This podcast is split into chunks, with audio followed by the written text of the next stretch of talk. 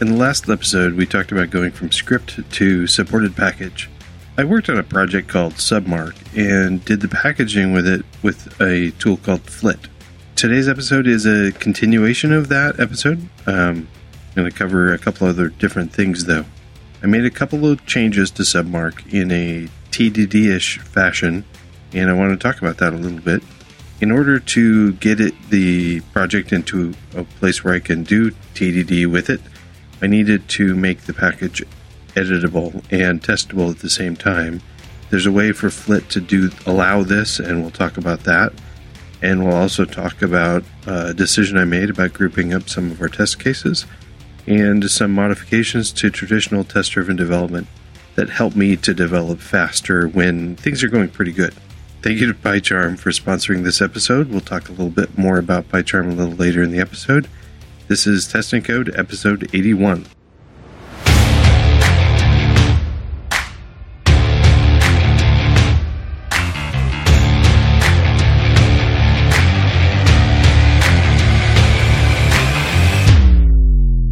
Welcome to Test and Code, a podcast about software development, software testing, and Python. Well, I have been having a lot of fun getting back into Markdown converter stuff and working with regular expressions. And last week's time lapse episode was a lot of fun. So, how do we continue with this? Uh, so far, Submark doesn't support that much. It, as, as far as we've got tested so far, we've got headers H1 through 5 and italics and bold or emphasis and strong. Those are supported. There are other one liners that I think might not be too bad to convert with regular expressions.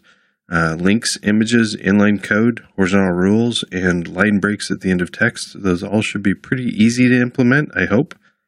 Stuff that I'm intentionally putting off for now, but hopefully not for long, are uh, block quotes, code blocks, ordered list, unordered list, multi level lists, and paragraphs. And I'm putting up paragraphs partly because they're block element. I'm putting all block stuff off, but I'm also um, I don't really.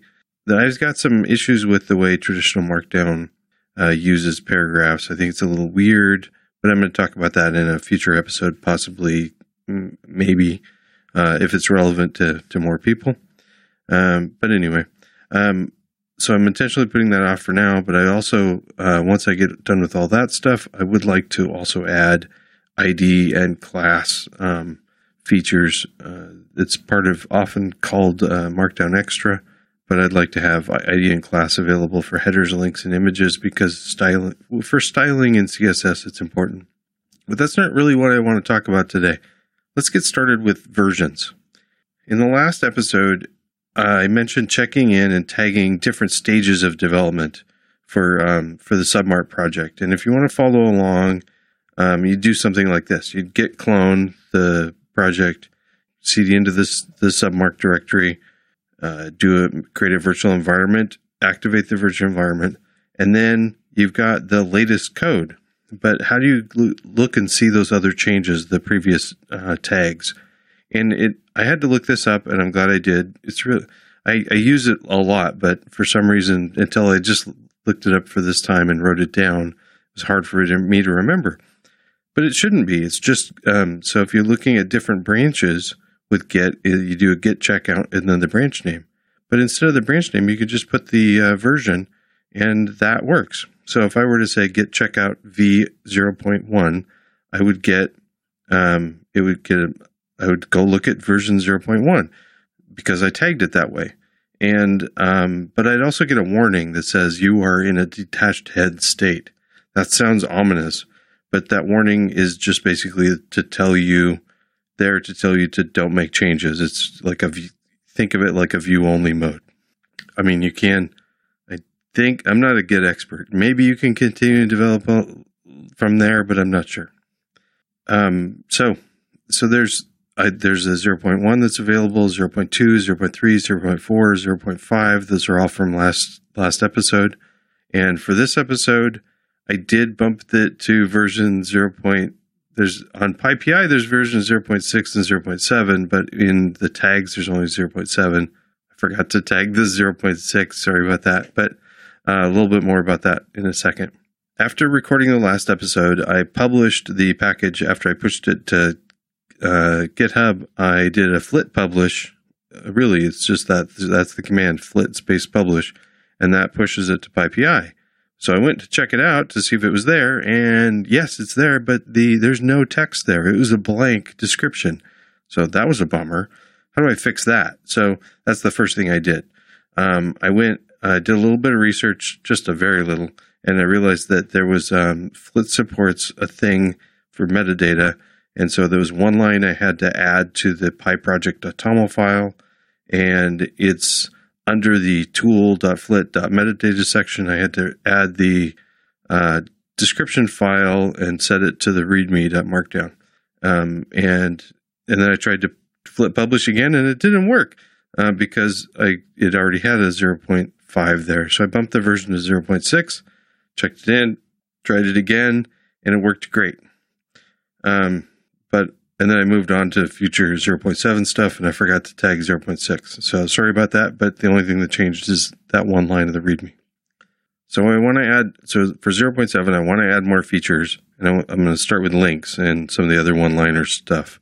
Um, but first, I need to set up my development environment that that I can, and I like to develop in like a TDD mode like this, where I've got uh, my tests in one tab um, or one pan- panel of my editor, my code in another um, panel, and I want to be able to run. So they've got right and left there side by side, and I want to be able to run my tests and see the output and all that stuff.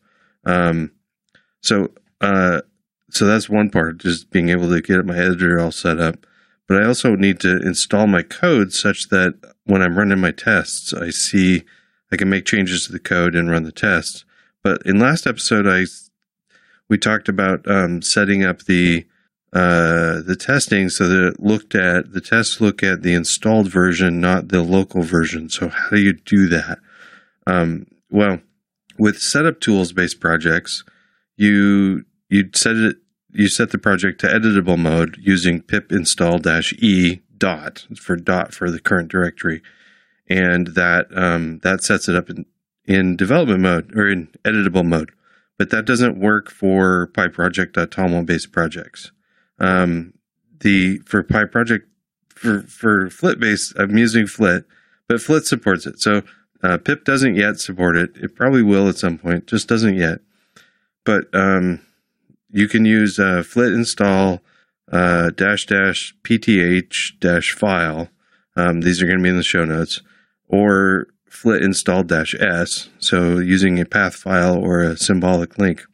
The dash s doesn't work on Windows, so use the path file option for Windows. Uh, for Mac and Linux, you can use either. I often use the dash s just because it's a little less typing, is all. The other thing I want to be able to do, like if I clone if I if I wipe out my directory and start from scratch, I'm cloning. I want to install my development tools. In a lot of projects, there's a requirements underscore dev.txt file. I don't want to add that primarily because Flit already has a process that I can use. And the thing that Flit has is it allows you to add a uh, requires extra uh, section to um, the pyproject.toml file. And so I added one of those. Also, this will be in the show notes as well.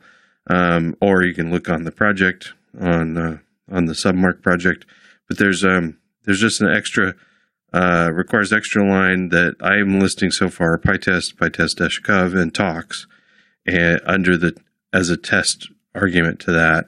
Um, it's kind of hard to describe on on the air, but um, but it's a pretty simple little extra change I can do my pyproject.toml.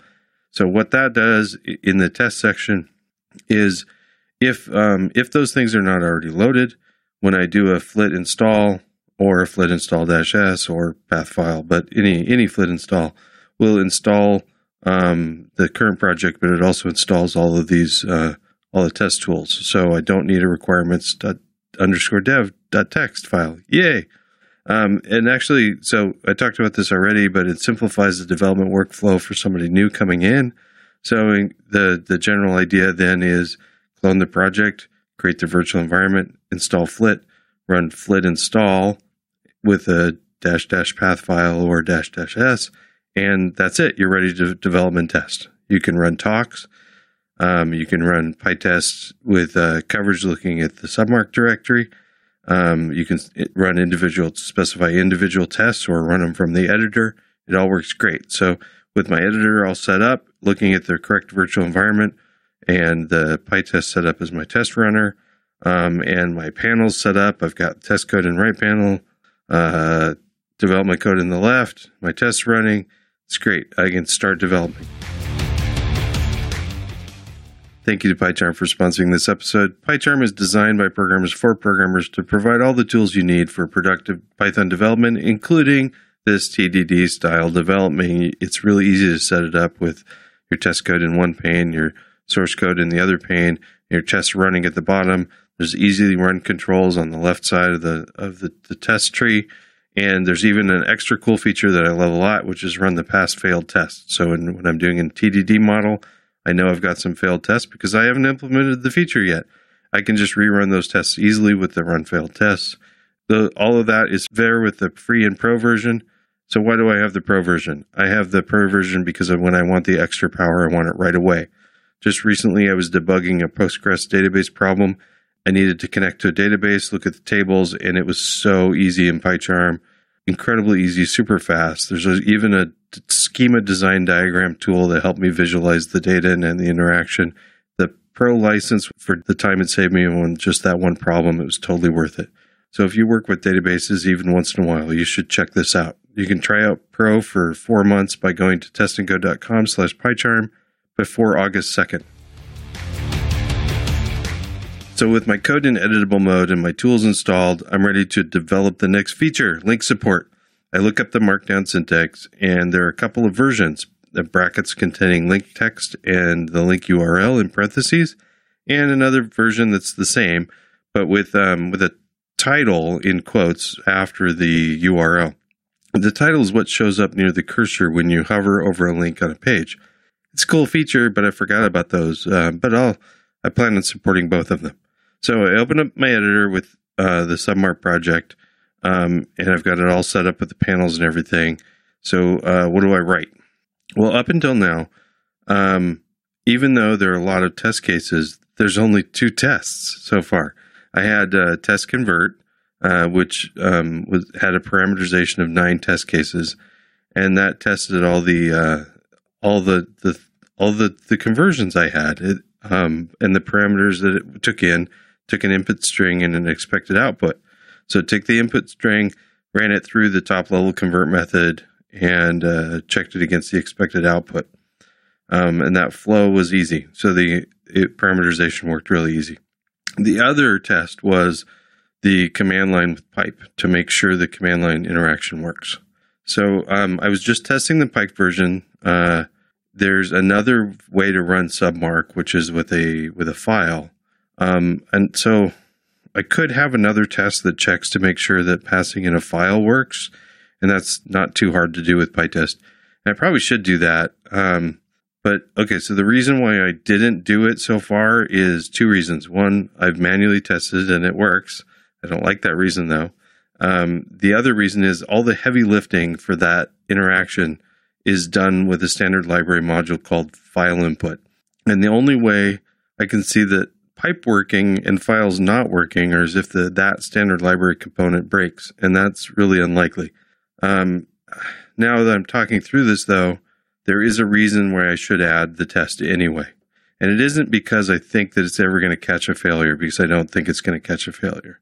Um, the reason that I probably should add that test case is because that will highlight that that mode of operation is important to this package, um, to the submark project. And that's important for me in the future or any other future developers. And it's also, you know, it's possible that a future uh, refactor of the code could implement that command line interaction differently and maybe not use file input. Um, and so then the test developer or the, the developer in the future, even if it's me, would have no way of knowing that if the refactoring breaks that intended use model. So, yeah, I'll, I'll go ahead and put that in a future to do future test to do list. But right now, that's not what I want to test. What I want to test is links because I want to implement that. I could add this test case um, I guess there's two test cases for the two kinds of tests, two kinds of links. I could ask that test, add that to test convert, but instead I'm going to just copy the structure of test convert into a new test called the test convert new stuff. Um, and rip out all the old parameters and put new parameters in for the new one. And um, so the reason why I split it up, it's uh, it's easy for me to run the new stuff. Uh, I can just right click on it in the editor and say run that. Um, it's also separates the old and new functionality so that when I'm editing, I'm changing stuff. I it changes it separates the um, this stuff doesn't work yet from the I broke something that used to work. Um, I don't always do this, but I felt like doing it today. So I copy a couple of the examples as uh, input and expected output of the link structure in Markdown and what it should look like after converted as parameters into the test. I run the tests um, uh, to see that it fails, but it's also not just to see it fails, but it also makes it the uh, the the existing te- test run in the in my editor, and so it's easy to rerun it. And uh, and I'll be rerunning it a lot while I'm developing. Um, and and then I so I, wrote the test, saw it fail. I went and added a link function. It's only a couple lines of code. It was pretty easy to implement. That one went pretty pretty fast.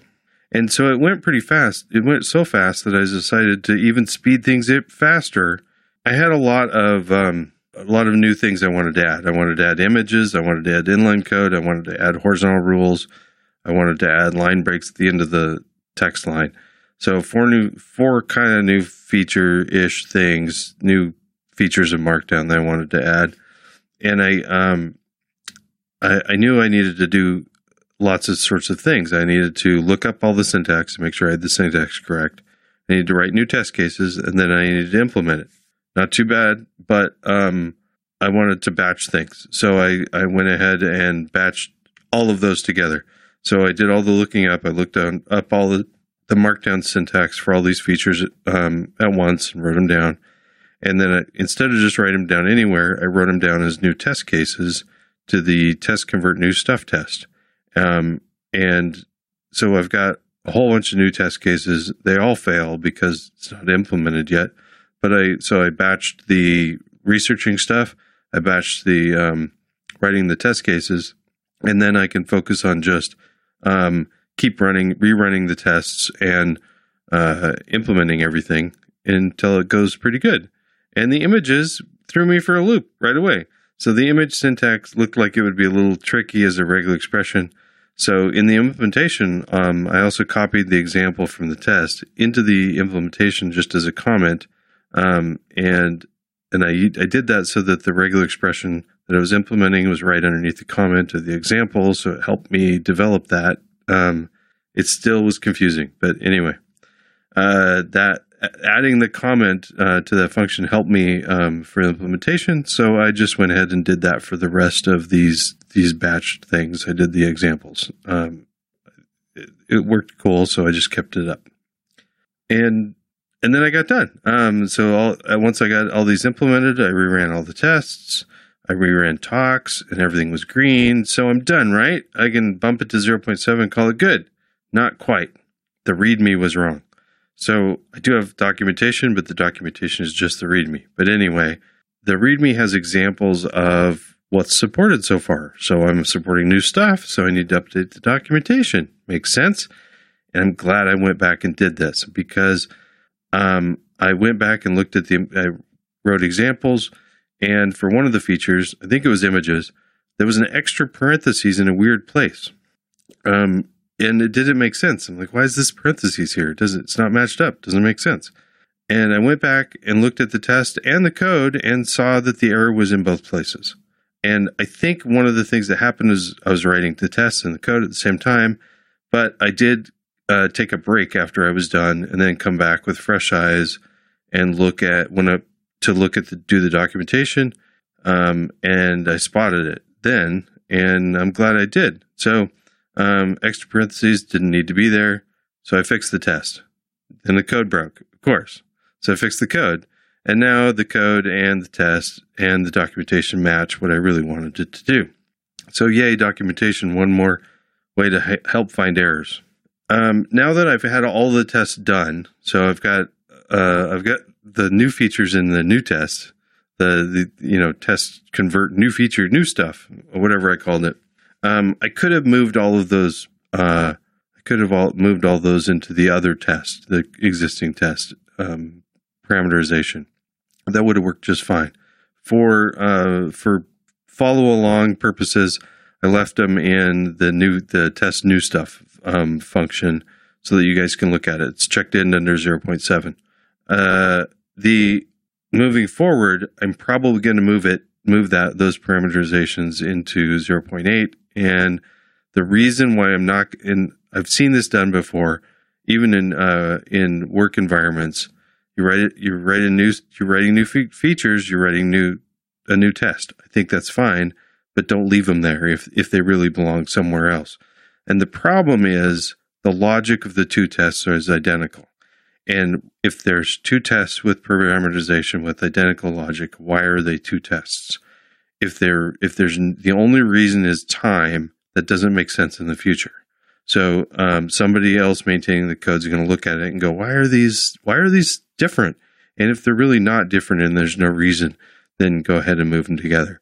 I was hoping with the new stuff name to be obvious and boring and as to why, but it's not it's not going to be new stuff for long. So eventually, it should go back.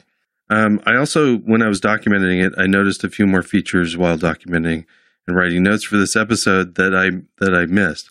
Um, inline code blocks uh, are done with backticks, but what if you have a backtick in your code block that you're trying to mark down? Um, that's that's tricky. So one of the ways that uh, Markdown allows that is for double backticks. So my implementation doesn't allow double backticks. It'd be cool if it does. Doesn't yet. So I'm putting it on the list of things to do in the future. Also, I noticed that the alt and title uh, section for images are not optional. They should be optional. So that goes on the to do list in the future. And also, I don't have a to do list yet. So um, I'm doing all of this on GitHub. So I'll try to remember soon to convert all of these notes into actual issues in GitHub. That'd be great.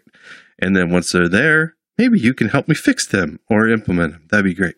This was a, um, I'm having fun with this project. The next episode probably won't be here on this, but who knows? I'm having quite a lot of fun. Uh, but one of the things I want to I want to recap some of the things that we've covered in this episode because I kind of jumped around a lot. So uh, Git tags are great for being able to look at different versions of the submark code or any other project that uses tags. Check out uh, the pyproject.toml changes um, in submark. Uh, the changes that to look at are uh, for the README so that it shows up on PyPI and the extras section uh, to do um, the development uh, dependencies. Flit install path file or flit install -s will allow you to install the project in editable mode so you can run the tests and tox locally as well as installed, and it's all the same. Um, the TDD style of testing of test and code, then test and code, that works fine, of course. But you can also batch work and write a bunch of test cases and then run a bunch of code. That works fine also, and it might make, make might save time in task switching. So don't dismiss that. And the last thing is that documentation is a great debugging tool also. So um, in this example, I found a typo that's hard, uh, a typo for this project, but I also found in the past, I've found bigger problems. Um, and often they are in the form of it's hard to document, it's hard to tell a user how to use it. If it's hard to document, that's a red flag, and maybe the design needs changed. Um, also, that's similar to if it's hard to test, that's a red flag. Um, so, hard to test, hard to document, those are good problems to find out early so you can change them before your users are dependent on that. And last but not least, PyCharm is awesome. Don't forget to try out um, try out the TDD model and also some of the pro features like uh, inspecting your databases by going to testandcode.com slash PyCharm and grabbing your free month or your four month free trial uh, before August 2nd. Thanks to PyCharm for sponsoring this episode. Thank you for listening and for recommending the show to friends and colleagues and on social media. Thank you to Patreon supporters. You totally rock. And the link for this, the show notes for this episode are at testandcode.com slash 81. That's everything. So go out and test something. Thanks.